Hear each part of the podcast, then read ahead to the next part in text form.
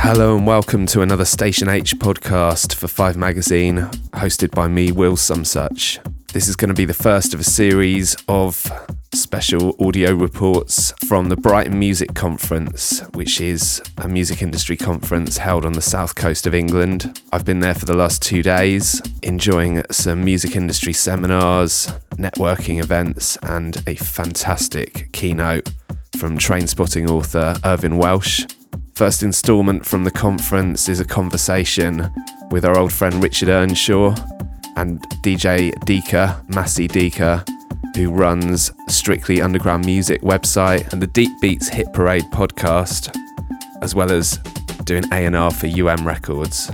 We'd all attended a screening of a documentary film called Slaves to the Rhythm, Why We DJ, the previous night which was a particularly poignant moment because the film focuses on mental health awareness in the music industry and features a discussion about Avicii's situation, pressure, mental health. And although it was made before Avicii sadly passed away, the news that Avicii had in fact committed suicide came through during the film screening, and many people attending knew him personally and were extremely affected. So it became a real focus point and a, and a situation which actually hung over all three days of the conference.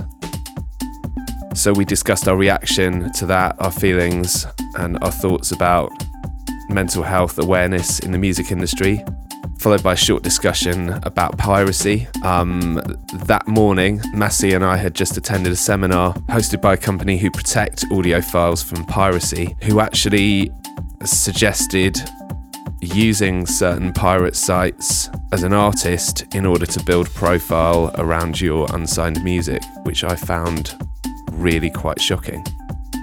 In the next episode, I will be playing you an excerpt of Irvine Welsh's incredibly entertaining and insightful keynote speech, which may, re- which for some of you may require an interpreter, as his thick Scottish accent has not been diluted over the past few years, despite his Hollywood success. So, without further ado, I'm going to hand you over to myself, Richard Earnshaw, and Massey Deeka at the Brighton Music Conference.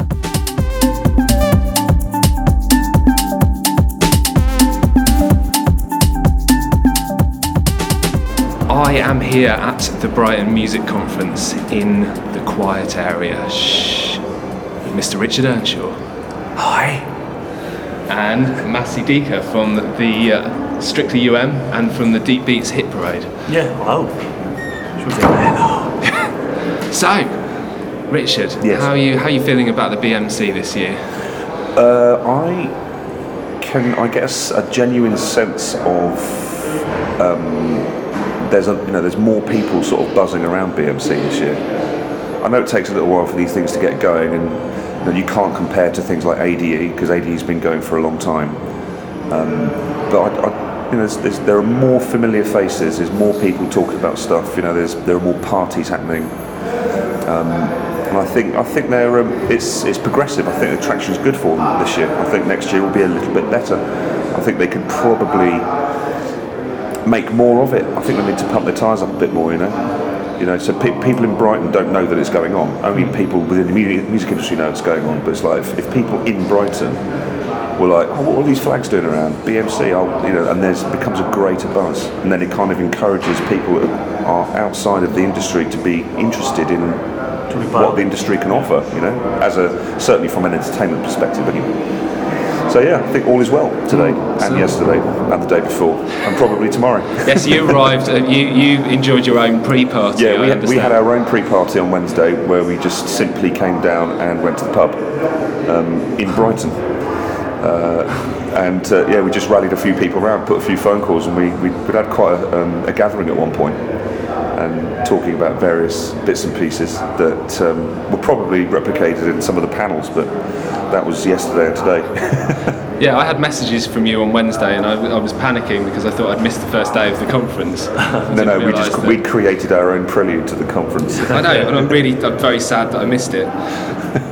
So, um, for those of, those listeners who don't know Brighton, it's probably, I, I, I get the sense that for, for people perhaps coming from America, this is actually quite a, a viable alternative to an ADE or a, an Ibiza Music Summit in terms of it's a very small city and it's a very small space. So actually, you can meet a lot of people and talk to a lot of people in a very short space of time. You can, um, but I would say that certainly for international appeal, it's it's the parties, it's the the DJing and the performance side of it that is more appealing to people coming in to a conference.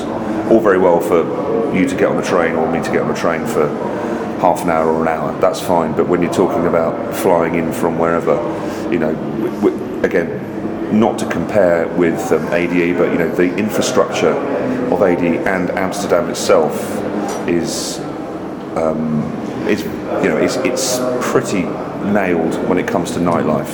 You know, all the clubs are everything's very well organised.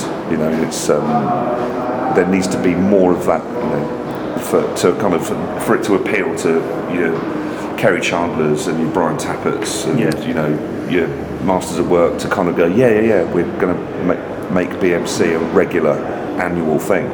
These things are always interesting watching how they evolve because I think the first couple of years they had quite a strong focus on evening parties and then they they kind of really pulled back from that. And this year is maybe somewhere in between. Um, but it's always in, and I think when an event is this size, you know, they do listen. So it's it's kind of nice, even though it's you know for us it's on our doorstep, so we can come and, and visit. But it is nice to see it evolve, and the fact that they do seem to be listening to the feedback after every every year's event. I think they could definitely do with um, somehow advertising that willingness to get feedback from people. You know, I know that some of us obviously know some of the people that are closely connected or organise these things, um, but there's a lot of people here that aren't, and I think it, there should be a way to kind of you know let's let's make this bigger and better every single year. How can we make it happen? So in actual fact, yesterday we drove in. I was driving in down towards the seafront, and I was like, why am I not seeing lots of little BMC signs or little flags Yeah, along the promenade, all that kind of thing? Yeah. You know, because I think it's important for the city Yeah. to feel proud of what it does as well. And if they genuinely want this to grow into into a really internationally attractive um, sort of music conference, I, mean, I use the word conference very loosely, um, but they, they need to. I think you know Brighton needs to get behind it as well as the industry itself. I agree. Yeah, I, know, I was think- I was surprised not to see more, uh, let's say, advertising or you know, Yeah. um, the city actually talking about it or That's an- Well, I mean, I I mean, ADE. It's not all the venues in Amsterdam are ADE venues. You know, they have to be either selected or approved um, to be able to use the branding. But you know, there's enough places in Brighton. And if you know, all it takes is for I don't know, half a dozen guys, girls to go around in the, the months leading up to it, see what venues are knocking around, and just say, look, do you want to be part of this? Yeah. You know, basically, would give you the branding, you do this, and then either bring your promoters in, or if you've got in-house um, programming or whatever, to become part of it. You know, it's like putting lots and lots of little loudspeakers everywhere, all singing the same thing. Um, but it is early days. You know. It's, I'm sure that I'm sure a lot of the guys here that, that run BMC probably do go to things like ADE and come away with all these vast ideas, of stuff. yeah. And it's like, yeah, but it's so well established. Mm. You know, it's it's it's not just a music industry thing anymore. You know, you think about I know people that will have flown in to go to our culture events. They've just, they're just punters. They just mm. love the brand or the music that we're playing, and they come to ADE to come to the parties. Now, there's a difference. ADE has evolved in a way that years ago Miami did, where it became something on the calendar for people who like to party and Yeah. listen to, to dance Totally. music, as well as people who are in the industry or trying to break into the industry. Whereas I think here you've definitely seen people who who are aspiring artists, who are aspiring label owners and DJs, and also probably more representatives from the industry this time, which is which is good to see. It's good to see a lot of you know people from a lot of the, the larger companies and larger labels supporting it. Yeah, but it, it's all it's it's growth, isn't it? I mean, the more industry people that you've got coming, the more industry people that haven't been yet will think maybe next year we'll go. And then when they start to go, and then you've got this kind of catalyst and this domino effect, and then more and more people start thinking the same, and then it becomes an attractive place to for promoters and, and for the venues as well to go. Well, you know, all these guys are now coming over. You know, we should we should get them in. You know, it's, there's, and then that then fuels the attendance by people that really couldn't give a monkeys about BMC. Hmm. They just love to party and they love you know, the music that's being represented. So it does take time. It's not something you can just, you know, read on the back of a cereal box, you know, enter here, you know, and, and it all works itself out. It does take a long time. So let's let's let's dive into a couple of specific things. I think the one thing that we all attended last night, which was the uh, the screening of the film uh, "Why We DJ." Is that the correct title? Why we DJ? Yeah. Yeah, so it's a documentary film exploring, I suppose, the pressures on particularly some high-level DJs and artists, and it kind of um, it, it, it takes some case studies. I mean, Erick Morillo being a very uh, a very well-known one who really struggled with with addiction, and, and you know, bless him, spoke out about it, and I feel like he was maybe the first of the really big big dogs to do that on uh, a, an event like this. Actually, I think in Ibiza he really talked about it. Um, made much more impactful that um, it was made before the, the, the death of Avicii and featured um, the pressures that he was under, particularly in terms of um, feeling forced to tour and work when he didn't, he, he wasn't okay. Um, I'd just like to get both of your impressions on, on that. It's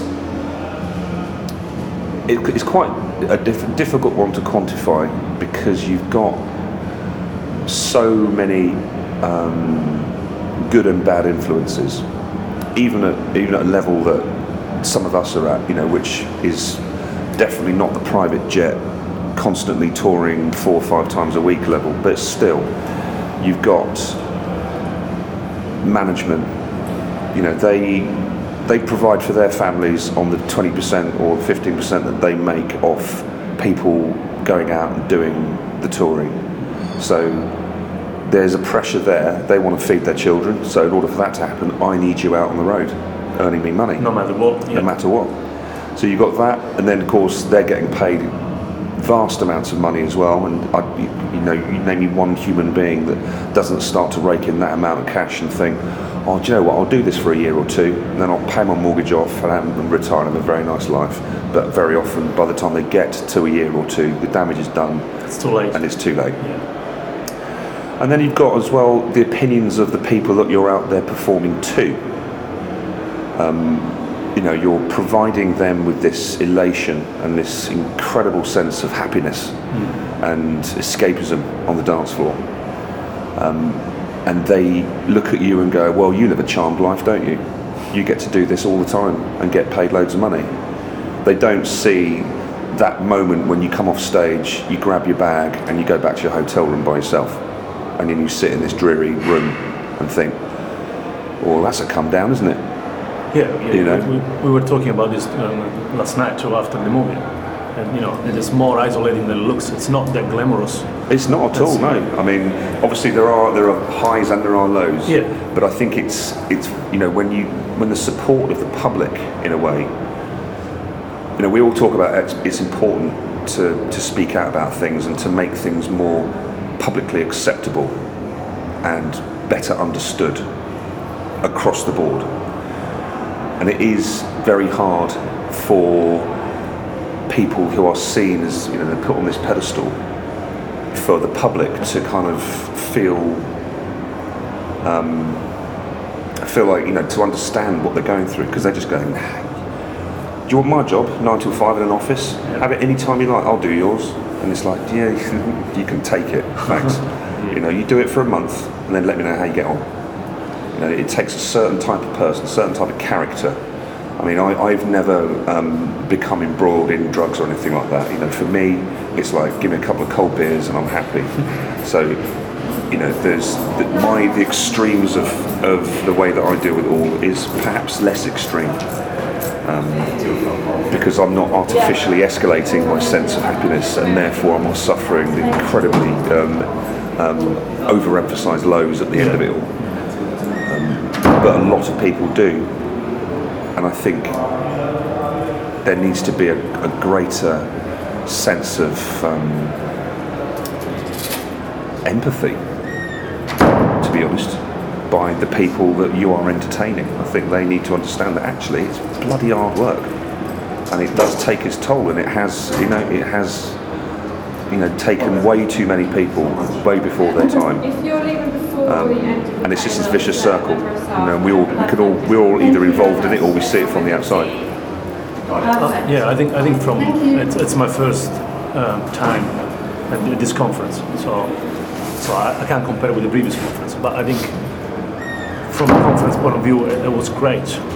First of all, to see a couple of seminars about mental health in, in the music industry and the yeah the movie the movie last night, which is just you know finally someone is talking about the elephant in the room.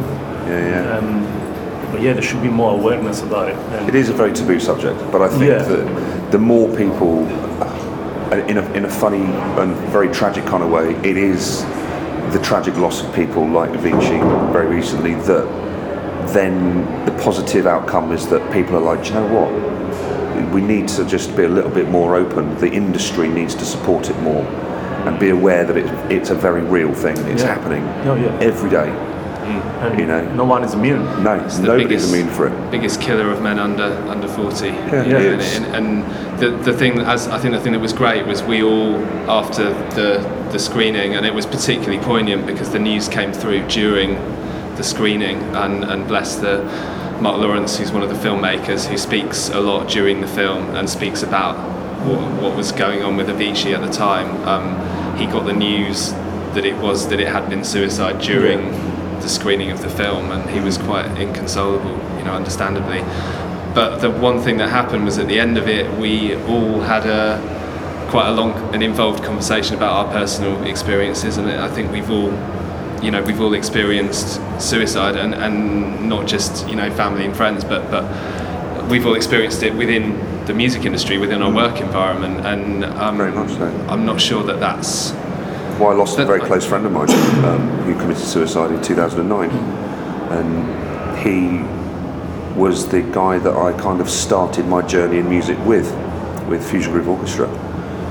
But you don't see you don't see the signs until it's too late. And then when I got the phone call that he'd um, taken his own life, I remember sitting there thinking, how did I not notice this happening over the last 24 years, 25 years that I'd known him?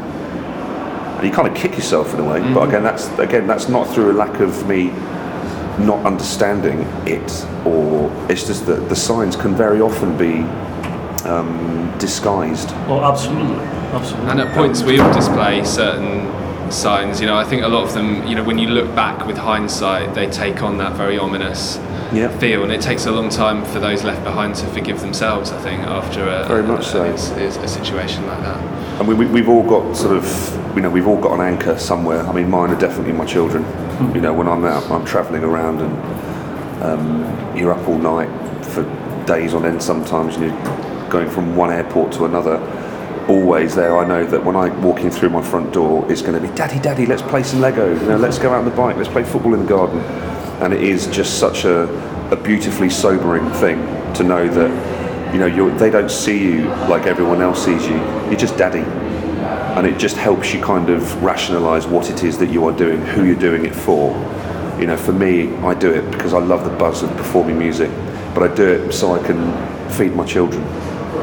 Um, and I and I do it because people out there enjoy the music that I perform and or that I make. And if you keep all of that n- nicely packaged up without too many interferences from other things like drugs, it's much more manageable for me anyway. And my experience and my methods of managing it are very, very different to anyone else's because we've all our pers- personalities are all different. and We all cope with things a bit differently. You know, you give two people five pints of Stella, one of them is probably going to laugh their heads off, probably wet themselves and then fall asleep and wake up and think, "Well, that was a great night," and the other one might get a bit violent and punch someone in the face on Yeah. the way to get in the Right. You know, we've all got our own ways of um, our own coping mechanisms. Um, but I think often it's you know it, it's your it's your nearest and dearest around you that they help they help you focus on stuff. You know, Oh, yeah, yeah, you- knowing that knowing that you've got a mate that just says, "Rich, you've you've had one beer too many tonight, It's like grounding. and you right? go, Yeah. no, you're right. Actually, I should probably just keeping a stop tight, now, keeping a tight circle Yeah. and having something outside. Um, and not being afraid to say. Yeah, because because that's the other thing. Because often there are no really signs. So unless someone comes to you and speak up, and speak up, speaks up, sorry, and you know, it's open about what it's going through, and you know, I'm having mental issues, I'm, I'm, I'm depressed, or I've got anxiety. From the outside, it's often really difficult to understand what's going on. Mm. Yeah. and in the dance music industry, particularly, we're in these environments which are very free, and it takes a huge amount of fortitude to walk into those situations in a business-like way. I've got a job to do, and not become part of the party. Mm. And mm. and often when people, you know, like you say, it can just look like oh, they've just had one too many drinks, or they've done one too many lines, and and and it takes, you know, it, it Yeah. takes it's it's more complex than that to kind of to keep a check on yourself and keep a check on those around you and just kind of make sure no one's going down. And there's, Yeah. you know, the.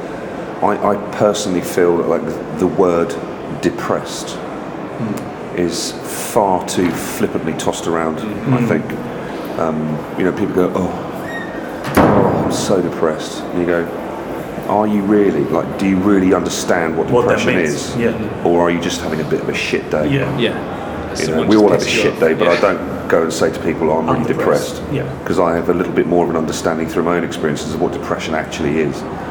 Um, so, you know, for me to ever be in a position to use that word, then people around me will know Rich is not in a good place for whatever reason. Could be anything. Could be delayed grief from losing a parent, or it could be any anything at all. Doesn't necessarily have to be music.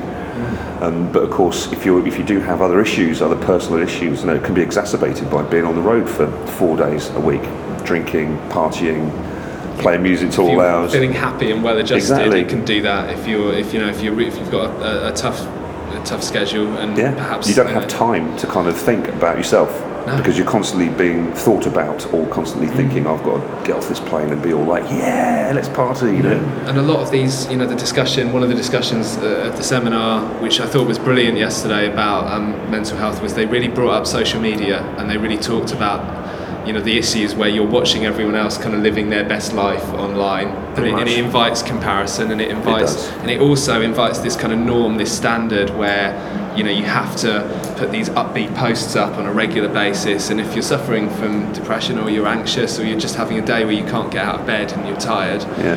um, I think one of the one of the artists on the panel discussed a kind of coping strategy she's got, which is having a folder of stuff that she can post on her on her dark days and things like that. But again, it's it's this it's understanding that your health and your your life and yourself is so much more important than, Oh, than pleasing some imaginary fan base is. that may or may not care. Well, a a lot of them don't really Yeah. care, No, to be course honest. they It's um, They don't want to. They, they don't want to see you posting about your anxiety problems or negative or negative posts. But They, they perhaps, just want. perhaps that would You know actually what I be well received though, but everyone's too scared to, to be real on in, in the online world. Everyone sticks to very safe and upbeat and but then, positive but then you've got people that will kind of um, come back on that and go, "Oh, they're just attention seeking." yeah. Huh. So you can't bloody win, basically. No. Really. I mean, social media, I think, has to be treated with great care, um, and it's a lot easier for, say, myself to understand the the consequences of using social media because when I started making music, there was no social media. Those the, were the days. the driving force and the passion behind everything was music. It wasn't popularity. You know, popularity came because of music, whereas now it's like you know the music will come because of popularity. Yeah. If I'm if I'm popular and people think I'm amazing, I'll get a gig, or so and so will sign my record. You know, oh this is great, this is a great record. How many followers you got? Oh, I don't know if that's enough. You know, and I'm like, it's it's it's always been about the music for us, um, not you know seeking affirmation or wanting to be popular on Twitter or Instagram or whatever like that.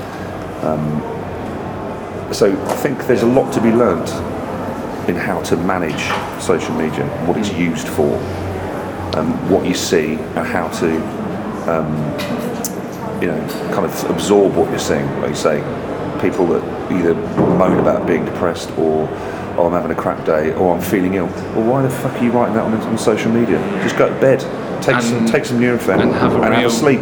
don't use the echo chamber for that. Have a, as we said, have a tight circle, whether it's friends or family, and, and something real around you that you can touch and feel, Exactly. and, and keep that in the forefront. You know, whether it's your anchor might be your children, but I think there was something that that really resonated with me a few years ago. It was a, a discussion after. Um, think it was when the Ravens were playing in the Super Bowl, and there was a lot of the young roo- rookies were about in the tunnel about to go out for the biggest game of their lives, and everyone was incredibly tense.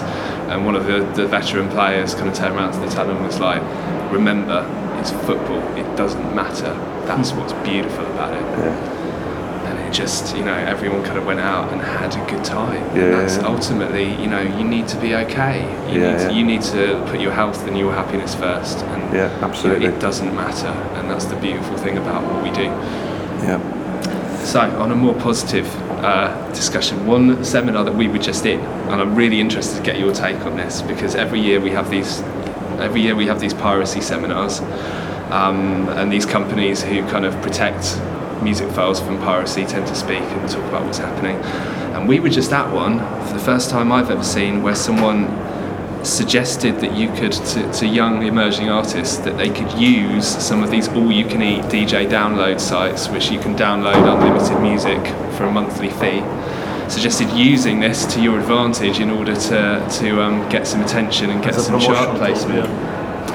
Really interested in your take on that because it really surprised me that at a conference like this that would be suggested. You mean would I provide music to be? would uh, you provide content? Would you advise that to a young artist? I mean, I can see the point of view of, of getting more exposure, but I think there's also a huge element of ethics there. If we su- if we support these sites which are charging money and pirating music, Well, um, I mean, obviously, uh, anything that is even remotely not legal is an instant slap on the face from me and the people I hmm. work with. I don't know. I mean, it's you know, there's. I, I know lots of kids that have, you know, that, that send me DJ mixes a lot of the time. Um, you know, and it's not a technical thing now. You know, it's not like, oh, can you mix with two, three, or four decks of vinyl? Hmm. It's now really important with the programming hmm. and your music selection. And you know, I, I get I get some DJ mixes, and I think all you've done is just you've bought the top ten off this platform or that platform, regurgitated it in a slightly different order, and gone, I'm a DJ. It's like, well, my eight-year-old child could put music into Ableton and beat match it. It's like, where's where's the passion for finding those records that you think, well, no one else is going to play this, or getting in the studio and putting your own edits together.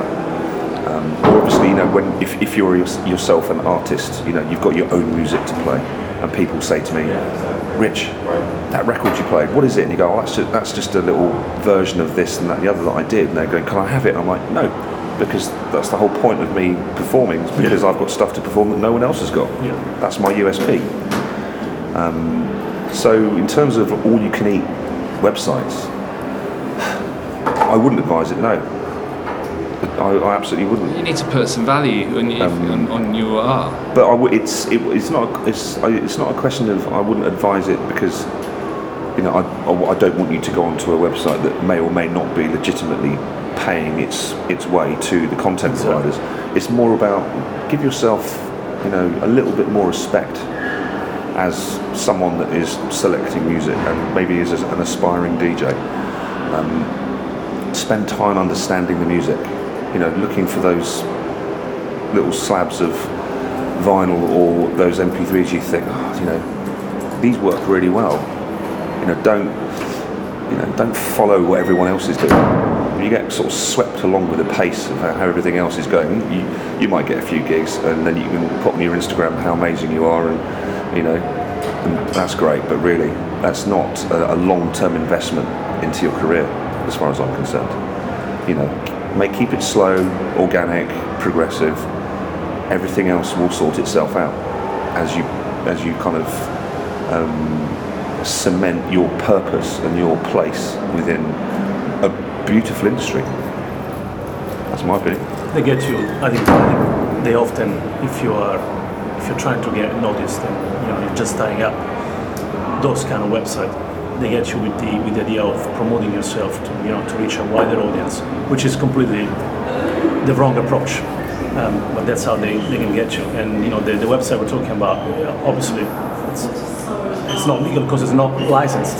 So the artists they're not they're not getting paid for all the music that is on the website.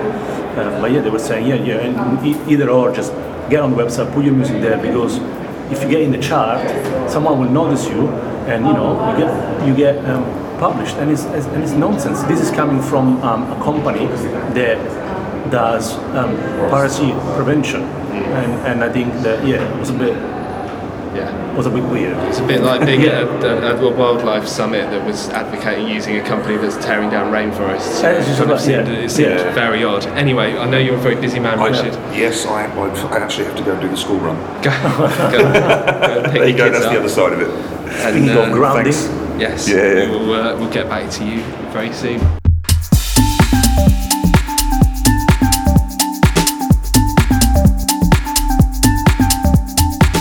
Huge thanks to Richard Earnshaw for leaving his children standing at the school gates in order to speak to us for that a little bit longer.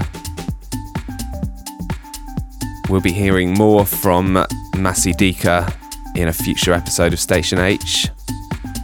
And on the next episode, I will be playing you a snippet of Irvine Welsh's brilliant keynote from the Brighton Music Conference.